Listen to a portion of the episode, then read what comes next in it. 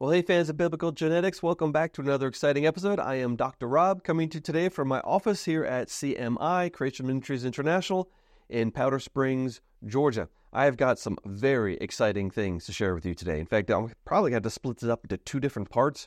I just had an article appear on creation.com titled, What Proportion of the Human Genome is Actually Functional and How Much Variation is Tolerable? Now, the question of the functionality of the genome is intrinsically important for the creation evolution debate. We have argued about this for now decades. And if you bring this up online, you're probably going to be assaulted by um, some very dogmatic people who think that most of the genome is actually junk. Now, I, of course, don't think so. And I've got a lot of brand new papers that have just come out saying that, in fact, um, there's a lot more functionality of the genome than anyone thought.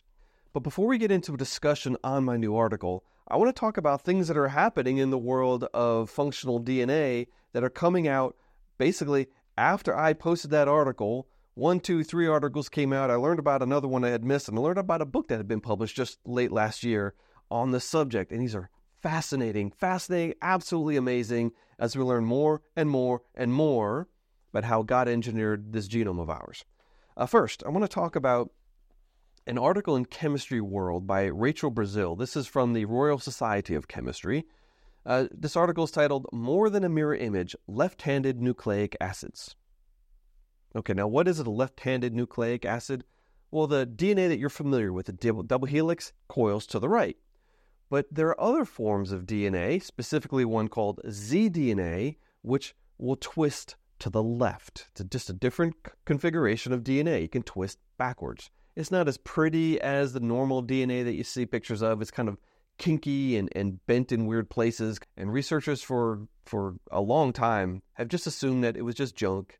A lot of viruses have zDNA, this backward twisting DNA, says ah, it's all viral infections and things like that. But the new information coming out about zDNA is absolutely fascinating. It forms an RNA and DNA, so RNA can twist backwards also. Um, they've discovered hundreds of sections of zDNA in the human genome, about 100 base pairs long or so, and they're often clustered around promoter regions. That's the stuff just upside, uh, just upstream of a gene that ter- tells the gene whether it's going to be on or off. So this junky looking DNA turns out to be critical for the control of transcription. That is, the uh, the process of taking the DNA and turning to RNA, some of that RNA will be made into protein, some of it will just remain as RNA. But the control of gene transcription is very important here, and zDNA is definitely a transcriptional control. It's also involved in the innate immune response because a lot of viruses, their DNA forms zDNA, so your body says, "Hey, I see zDNA. This must be a virus. Let's attack it." It's one of the primary lines of defense. It's called innate immunity. But we also have a zDNA binding protein called zDNA binding protein 1 or ZBP1. Now, why would we have a protein in our bodies that binds to this DNA if the DNA is not functional? Maybe it's because of the um, the innate immune response. And we just want to get rid of the, the viral proteins. But our cells also form DNA, and therefore this protein sticks to our own DNA. What's it doing? Well, it's controlling partially the turning on, turning off of genes, but it's also enriched in hotspots of human cancers. So when zDNA goes wonky, we tend to develop cancer. I would think that that is a hallmark of functionality right there. The sequence of zDNA must be such that it doesn't develop cancer. But if you mutate it, then cancer can form.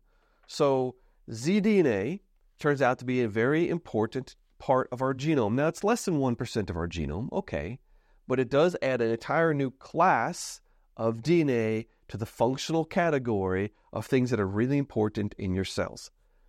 But it's not just zDNA. DNA can also form quadruplexes. That is, four pieces of DNA can line up together. It's called uh, G quadruplexes. Four stranded DNA in a secondary stru- structure. They're uh, in the article. They're implicated in transcriptional regulation and again in cancer. But we can also form triple stranded DNA called hDNA or triplex DNA that has also been linked to gene modulation, according to uh, Rachel Brazil. That is really, really interesting. When we're talking about how much of the DNA is actually functional, there's a brand new class of DNA that's been brought into the functional category. A second paper uh, just came out uh, very recently by Zhang et al. FOXP3. Now, FOXP3 is a protein that we produce, a DNA binding protein. FOXP3 recognizes microsatellites. What's a microsatellite? Uh, microsatellites are highly repetitive uh, sections of DNA. They're short little pieces of DNA.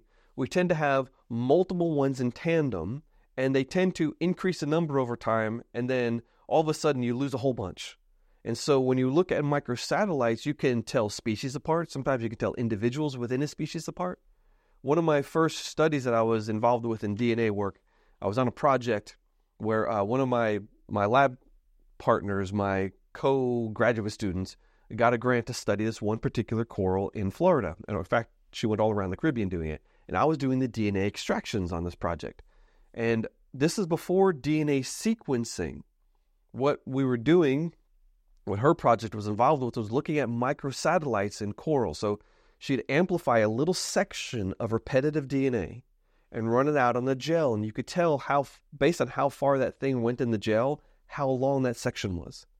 And she went on this one reef, um, famous reef that had this beautiful Acropora palmata uh, corals on it that are all now dead. But at the time, she sampled all these different colonies on this reef, and she looked at the microsatellites and found out that they were all exactly the same. Does that mean there's no genetic diversity in this species? No, it meant that all of those colonies on the entire reef was actually a single clone. And that when a storm came and break off a, broke off a branch, a branch would land, it would regrow. And so this entire hundreds and hundreds of colonies is actually one animal. Oh, that was interesting. But then she went all over the Caribbean looking at microsatellites and corals, finding all these differences. It's really interesting. But this is before we could actually sequence DNA cheaply. That's what a microsatellite is highly repetitive piece of DNA that tends to multiply over time. And then every once in a while, a big uh, jump will happen and a bunch will be deleted. FOXP3 recognizes microsatellites and bridges DNA through multimerization. So, microsatellites, everyone thought they were junk DNA, but this protein that we manufacture grabs it and will grab it on another piece of DNA also and bridge two pieces of DNA together. So, microsatellites are a highly functional part of our genome that is grabbed by proteins and it helps to scaffold DNA together and helps build a 3D, 3D configuration of DNA. They conclude in their abstract these findings therefore reveal a mode of DNA recognition that involves transcription factor homomultimerization and DNA bridging and further implicates microsatellites in transcriptional regulation and, again, just like zDNA and diseases. So there's a whole other class of DNA that's now in the functional category, microsatellites. Another paper just came out. This is by Nicholas Stepankiw and Yang and Hughes in, um, in Genome Research. The human genome contains over a million autonomous exons okay, autonomous means they can work by themselves, but what's an exon? Okay, you remember your basic biology? A gene in higher organisms is composed of introns and exons. The intron is an intervening piece of DNA that has to be cut out and removed from the RNA. Then the exons are spliced together to make the functional messenger RNA that will be used to make a protein. You remember that? I mean, I've talked about that a lot of times on this channel itself, but the human genome contains over a million autonomous exons. What they did was they took the human genome and broke it up into 500 to 1,000 letter chunks, and they splice them into a gene in HEK293, which is a human uh, cell line taken from a child that was aborted, some might say murdered, in the Netherlands. I think it was 1972, and the cell line was made in 1973. I did a whole a series on uh, human stem cell technology and and aboard the abortion industry involved in human cell lines. That was a couple years ago. There'll be a link in the show notes if you're interested. But they took this the cell line and they took a gene and they stuck these random pieces of the human genome into an intron in that gene. Just an intron. And then as that messenger RNA is being made from that gene, if at random they happen to have stuck an exon into the intron, the exon could be spliced out and joined to that messenger RNA. And they just scanned, I mean, you know, millions and millions and millions of, of, of copies of the stuff. They're scanning for functional exons that are incorporated into the RNA, and they found over a million. What that means is that scattered throughout the human genome are functional exons, not random pieces of DNA, but pieces of DNA that already have the intron exon splice sites encoded into them. But most of them are not in the protein coding DNA. They're in the non coding DNA. What are all these exons doing in the non coding region? What are these things that look like they should be incorporated into proteins doing in the non protein coding regions? Well, a lot of them happen to be in um, long non coding RNAs. These are RNAs that are manufactured by the cell. Sometimes they're spliced, sometimes they're alternately spliced. Uh, they, they turn into RNAs that aren't made into proteins. And most of these exons are functional in RNA, but they're not part of the protein coding zone of the genome. Now, what does this mean? This is going to be a long time before we actually find out what these things really are for. I highly suspect that they're just part of the non protein coding region and they're very functional in, in the fact that they're made into RNAs, spliced RNAs. But that is really interesting. That's a whole huge swath of the so called junk DNA that now we know are functional as far as containing exons. Now, is this too much for you? Is this too technical? Um, biology is technical. I mean, this is what happens when we deal with biology. When we're dealing with God's creation, we're dealing with really complex things because, well, God, as the ultimate engineer, is an amazing engineer. God, as an engineer, did very carefully designed, complicated things just to keep you alive. And that's what we're learning over time. More and more of the junk stuff is coming into the functional category. And that leads right into an, an essay in Bioessays by uh, Dr. Nils Walter. Are non protein coding RNAs junk or treasure? That's the debate, isn't it? how much of the genome is functional depends upon how much of this non coding RNA actually does stuff in the genome. Is that just parasitic RNA from ancient viral infections that, that we're constantly making and, and interfering with the cell and, and, slowing down the cell and being very um, non efficient? Or are these things direct and important and manufactured because they have a reason? So that's what this article is about an attempt to explain and reconcile opposing viewpoints of whether the human genome is mostly transcribed into non functional or functional RNAs. Um, as a professor with class, he had his students uh, look at different areas of genetics and improve Wikipedia with new information. In fact, he writes this. He has I had asked teams of students to each develop or expand a Wikipedia entry related to our course material. One group identified repeated sequence DNA as a rudimentary entry that needed some work. The students added, based on an exhaustive literature search, much flesh to the existing bones in the form of history, types and functions, and physiology and disease of these pervasive repeat sequences. At the end of the term, the students move the entry from the sandbox to the Wikipedia proper. All right, make a prediction. What do you think is going to happen? Somebody dared to challenge the junk DNA mantra, and they put it on Wikipedia.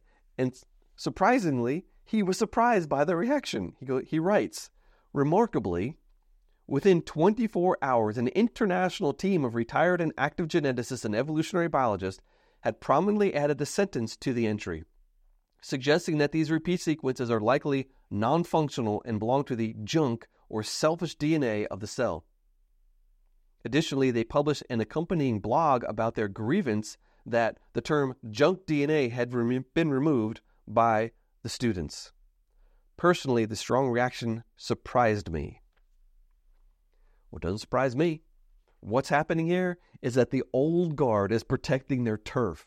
The Richard Dawkins generation, who believes that the the cell is mostly junk DNA, that is just evolutionary accidents built up over time, is really protecting their territory. But the younger generation of scientists who have grown up with complexity and they just understand that the cell is complex and well engineered and, and extremely difficult to understand, um, they're struggling with the older guys.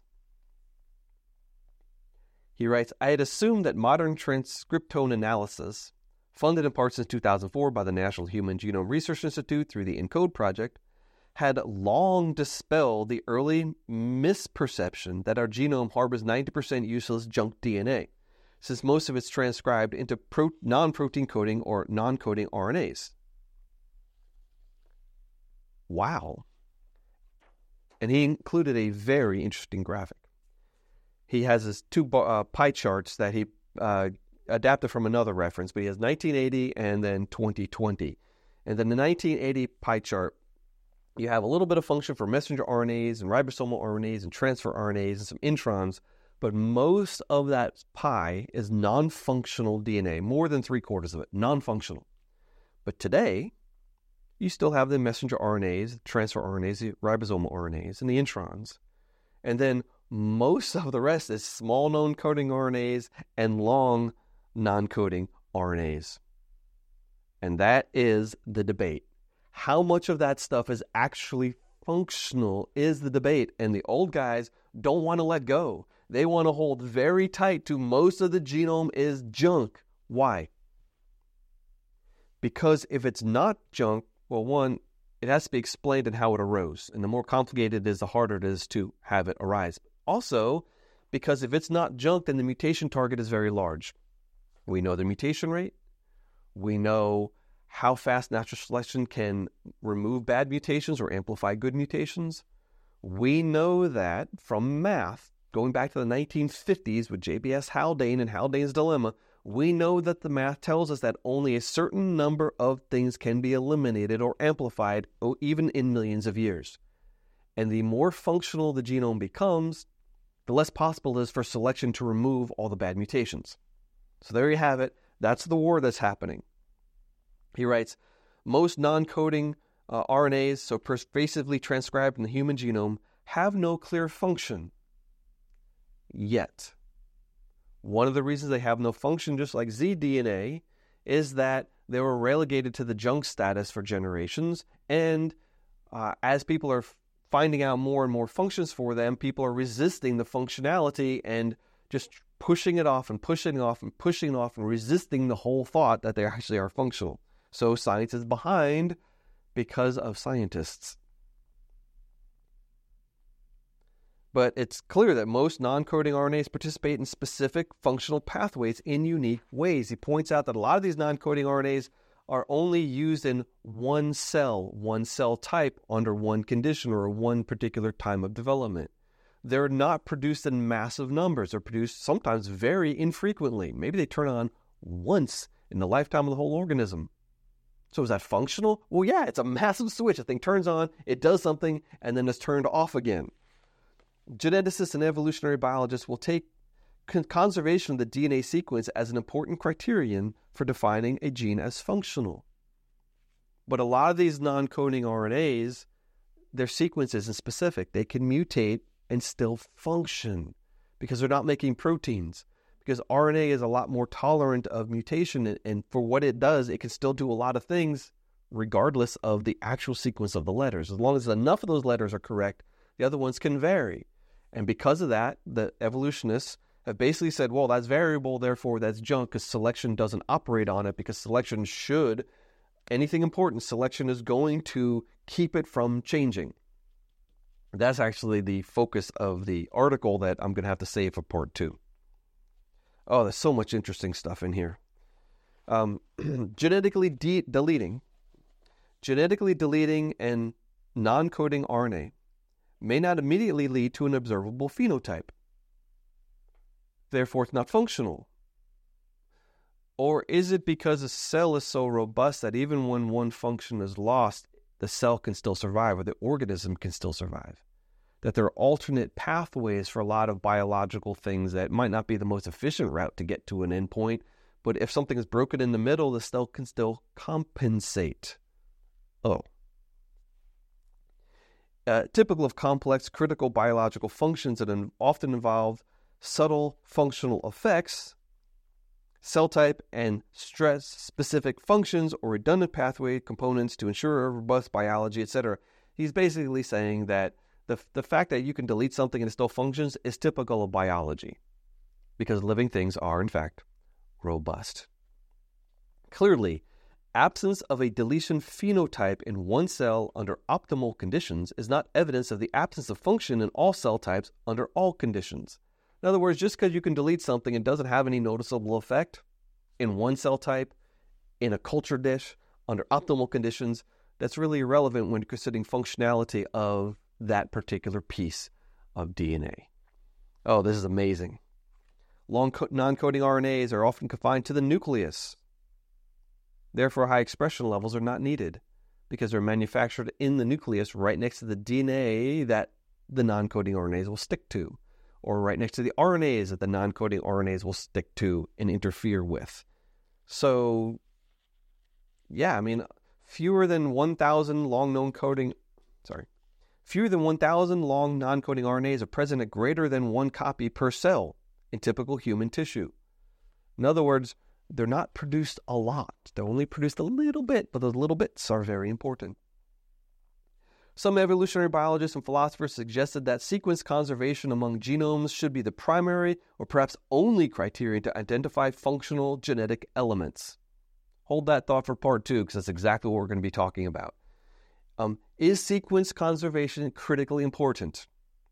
No, not for the non coding DNA. For the protein coding regions, most of it's important. Some of it's critically important. And you have incredibly different organisms all sharing extremely similar DNA in some places.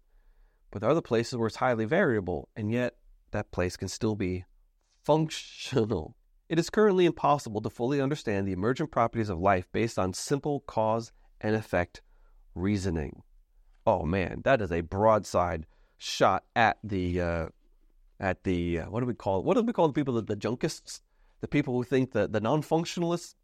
What do we call the people who think that most of the genome doesn't actually do anything? And he's directly addressing them. This guy is a poet. These examples of a holistic functioning of non-coding RNAs in their spe- species-specific cellular context lay bare the limited power of pure sequence conservation predicting all functionally relevant nucleotides. Oh man, you know, scientific writing is really hard to understand sometimes. And I know that particular sentence, you might not have quite got what he's saying, but that is actually amazing. He's using examples, and he's saying the holistic functions of non coding DNA, uh, non coding RNAs, can't be understood easily if you're just looking for cause and effect relationships. Oh, that, that mouse just died. That non coding RNA must be really important. That's not the way it works not the way it works at all. So much more here. I mean, I, am I'm, I'm skipping over quote after quote after quote in his paper that I underlined. His conclusions, he writes Non coding RNAs appear to increasingly leave the junkyard. Thank you, sir. This is what the Christian's been saying for decades. He writes Perhaps a first step toward reconciliation, now that non coding RNAs appear to increasingly leave the junkyard, would be to substitute the needlessly categorical and derogative word RNA or DNA, junk, for the more agnostic and neutral term non coding RNA of unknown phenotypic function. I like that. I like that a lot. That is exactly the way I've been thinking for a very long time. It's nice to see some scientists coming along to understand the complexity of the genome. Not to be undone, though, Laurence Moran wrote a book last year. What's in your genome? 90% of your genome is junk. Well, I do believe that his book already is outmoded, and all the information coming at us from science is telling us that there's a lot more functionality to the non coding regions of the DNA than anyone thought. Now, that is my take home point for you.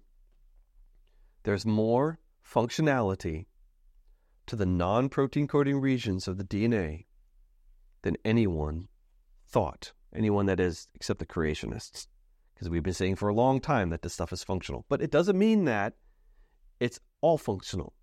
You can still have pieces of DNA that are just scaffolding that hold things in place. You can still have pieces of DNA that are broken. They're not functional anymore. They have broken. You can still have pieces of DNA that are only there to do minor things in the cell, little things. It doesn't mean that it's necessary for the thing to live and survive, but it still has a function in one sense. It's just not a critically important function. And we have RNA whose functionality is not specific to the sequence because you can change the letters, and because you're not making proteins, the letters can change and it still has some functionality. You can't change it entirely, which we saw in zDNA. You can change some letters, but other letters you change that and you develop cancer. But the sequence of the RNAs is not as tightly constrained. Therefore, the function is very hard to elucidate. That's because our genome is complicated, amazing, and built in ways that we did not expect. So, how do you like that? That's a long, long thing. I just want to do a 10 minute analysis of my article, but all this other information appeared recently and I had to talk about it. So, now I'm going to come back with part two and we're going to discuss my article What Proportion of the Human Genome is Actually Functional? This is going to be a very interesting discussion as we delve into the genome that God created. Biblical Genetics is supported by a small group of very dedicated volunteers.